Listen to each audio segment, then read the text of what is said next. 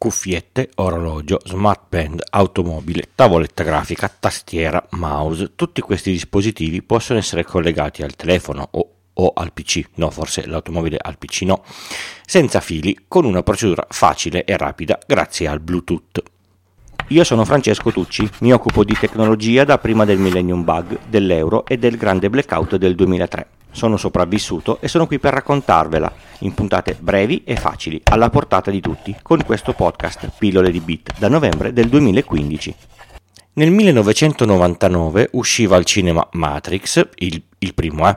Nelle classifiche musicali si ascoltavano tantissimo Il mio nome è mai più di Ligabue, Giovanotti e Piero Pelù, Mammo Number 5 di Lubega e 50 special dei Luna Pop. In tasca nessuno aveva ancora uno, uno smartphone, ma avevamo tutti quanti le lire. In quel periodo la Ericsson ha formalizzato uno standard di comunicazione senza fili a corto raggio, così interessante che è stata poi seguita da Nokia, IBM, Sony, Intel e Toshiba, che tutte insieme hanno fondato una associazione chiamata Bluetooth Special Interest Group. Perché Bluetooth? Il nome deriva da un re danese, Aroldo I di Danimarca, soprannominato Dente Azzurro perché aveva spesso i denti blu quando andava in battaglia, forse perché erano marci, forse perché mangiava mirtilli. Il nome venne ritenuto azzeccato perché fu un, un abile diplomatico che riunì tutti i popoli del territorio scandinavo come il protocollo collega molti dispositivi in un'unica rete senza fili. E il logo? Il logo è la sovrapposizione di due rune nordiche, le iniziali del re danese, che lo fa sembrare una B con le antenne. A livello tecnologico, il Bluetooth è un sistema di comunicazione senza fili che viene comun- comunemente definito WPAN Wireless Personal Area Network, una rete personale senza fili, la potremmo tradurre così.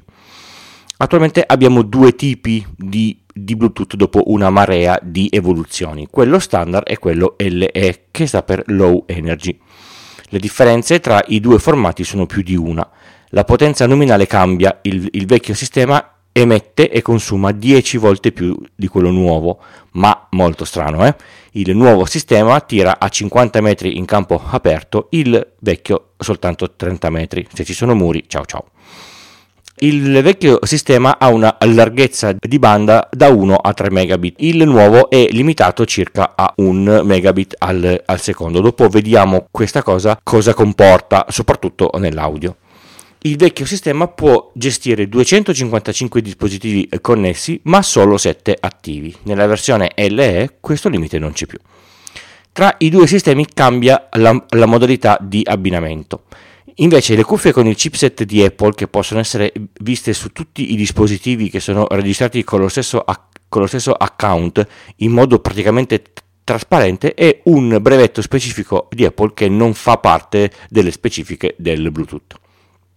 Cambia la gestione dei, dei canali nello spettro delle frequenze. Il, il vecchio sistema ha più canali più stretti, il nuovo sistema meno canali ma un po' più larghi. Attualmente il, il, Bluetooth LE è il più usato perché sostituisce egregiamente il sistema precedente e con i consumi più bassi permette di, a, di avere batterie più piccole sui dispositivi e durate maggiori. Avete presente le, le cuffiette di Apple? Ecco. Come avete notato il Bluetooth, LE non è meglio solo perché, perché consuma meno come dice il, il suo nome. La trasmissione dei dati è sulla frequenza dei 2.4 GHz. Ok, sui 2.4 GHz troviamo praticamente tutto quello che può trasmettere dati e informazioni a casa nostra o praticamente ovunque. Il WiFi è a 2.4 GHz, ma per fortuna c'è quello a 5 il forno a microonde è 2.4 GHz, il sistema DECT dei telefoni cordless è a 2.4. Il sistema di comunicazione usato per la domotica in, in casa Zigbee è a 2.4. Tutto è a 2.4. Come, come può funzionare?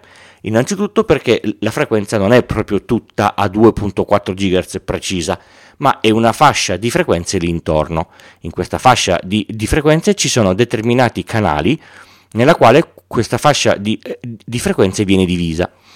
Ovviamente se nello stesso posto ho il wifi, molti telefoni DECT, dei baby monitor, diversi dispositivi Bluetooth, molto Zigbee, qualche problema di in- interferenza potrebbe anche esserci.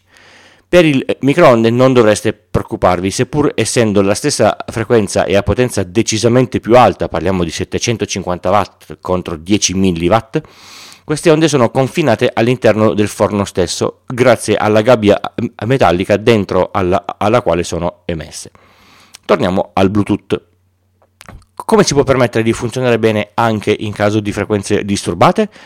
Usa una modalità di trasmissione ideata da Heidi Lamar nel 1942. Esatto, quella Heidi Lamar, l'attrice, dicono la donna più bella del mondo ma anche una delle più prolifiche inventrici degli anni della seconda guerra mondiale. Tra tutte le sue invenzioni, nel 1942 ci fu il sistema di trasmissione a salto di, di, di frequenza ancora largamente usato nelle trasmissioni wireless di oggi e il Bluetooth non è da meno.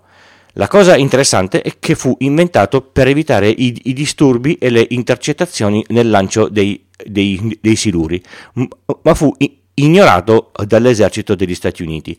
Adesso lo usiamo tutti senza neanche saperlo. Per evitare le interferenze, il Bluetooth cambia frequenza di comunicazione moltissime volte al, al, secondo. Per questo motivo, se uno dei canali è occupato da qualche altro segnale, nel passaggio successivo il dato verrà trasmesso un'altra volta. Nelle comunicazioni via etere è sempre previsto nel protocollo la ritrasmissione del dato in caso di corruzione durante il trasporto. Così, tra salto di, di, frequenza e ritrasmissione, il Bluetooth va gran bene, non va forte, ma funziona, consuma poco e non ci asciuga le batterie dei telefoni e delle cuffie che abbiamo nelle orecchie. La trasmissione eh, Bluetooth, non c'è bisogno di, di, dirlo, ma è bene saperlo, è sempre crittografata tra sorgente e destinazione. Quello che i due dispositivi si, si scambiano non è intercettabile le cuffie. Qui arriviamo alla nota dolente Bluetooth per l'audio. Abbiamo visto che la larghezza di, di, banda del Bluetooth LE è circa un megabit al secondo, non proprio una gran velocità. Ma noi non ci dobbiamo far passare un, su un film in 4K, al massimo dobbiamo sentirci la, la musica o trasferire qualche piccolo file. Se la musica dei servizi in, in streaming standard ad alta qualità è, com, è compressa a 300 20 kilobit al secondo non è un problema, ma se siamo abbonati a un servizio di streaming con qualità senza perdita di, di, contenuto chiamata lossless, nasce qualche difficoltà. I protocolli che trasmettono l'audio via Bluetooth alle cuffie sono tutti con perdita di qualità, prendono quindi la traccia audio, la comprimono nel loro protocollo e la trasmettono sul Bluetooth. Se avete audio ad alta risoluzione o più comunemente detto high res, per ascoltarlo nelle cuffie Bluetooth non è proprio una buona idea. Dov- dovete passare alle cuffie col filo oppure a delle cuffie che abbiano dei sistemi di codifica dell'audio specifico, sistemi supportati sia dall'app che fa streaming sul Bluetooth che dalle cuffie stesse. Per un motivo simile, le cuffie delle console non sono Bluetooth, deve passare il suono in perfetto sincrono con il gioco e magari deve, deve passare il, il, Dolby Atmos con molti più canali dei soli due canali stereo. Anche in questo caso il, il Bluetooth non, non ce la può fare. Insomma, sono un po' più più limitate. A tutto questo si somma il problema della trasmissione dell'audio del microfono. Quando si usano delle cuffie Bluetooth con il microfono per far stare nei pochi dati dis- disponibili l'ascolto e la trasmissione, la parte che viene captata dal microfono e che viene trasmessa al telefono o al computer viene digitalizzata e compressa. Questo ne abbassa di moltissimo la, la qualità. Noi che stiamo parlando non ce ne accorgiamo, il nostro in- interlocutore magari sì, soprattutto se si è in una videochiamata e non in una telefonata. Se poi per caso siete ospiti di una puntata di un podcast, ecco, è la morte della qualità audio. Aggiungiamo che da esperienza personale le cuffie Bluetooth consumano la, la batteria a un ritmo al, almeno triplo quando usano il microfono eh, rispetto a quando sono solo in ascolto. Se dovete fare una videochiamata o se dovete partecipare a una trasmissione dove la vostra voce verrà registrata, ve lo dico col cuore in, in mano, usate il microfono interno del dispositivo che mm, forse fa un po' schifino o una cuffia e il microfono con il filo. La qualità della vostra voce sarà infinitamente migliore.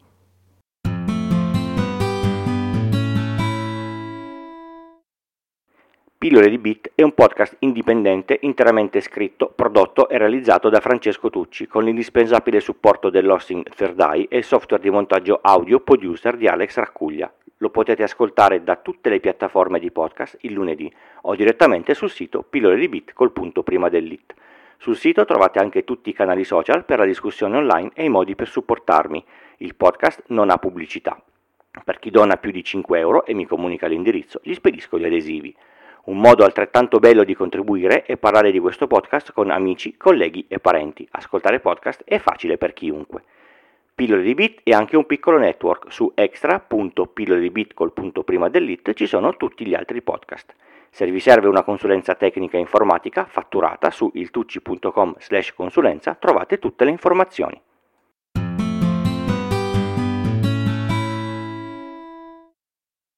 Amore e odio per il Bluetooth, credo lo abbiamo sperimentato tutti, ma quanto possano essere comodi tastiera e mouse senza fili è una cosa davvero senza, senza pari. Niente fili, niente annodamenti, il mouse non arriva mai al punto dove tira e non si muove più, insomma una piccola gioia. Però il senza fili vuol dire che funziona con le batterie e le, e le batterie si scaricano sempre quando non, non, devono e solitamente non le abbiamo mai a, a, portata. È una bella rogna. Per questo motivo, dove lavoravo prima, non ho mai autorizzato tastiera e mouse senza fili, se no sarei dovuto diventare un dispenser di, di batterie. Per la vostra produttività personale vi consiglio alcuni dispositivi di una marca che non mi ha mai lasciato a piedi e mi ha dato sempre grandi soddisfazioni.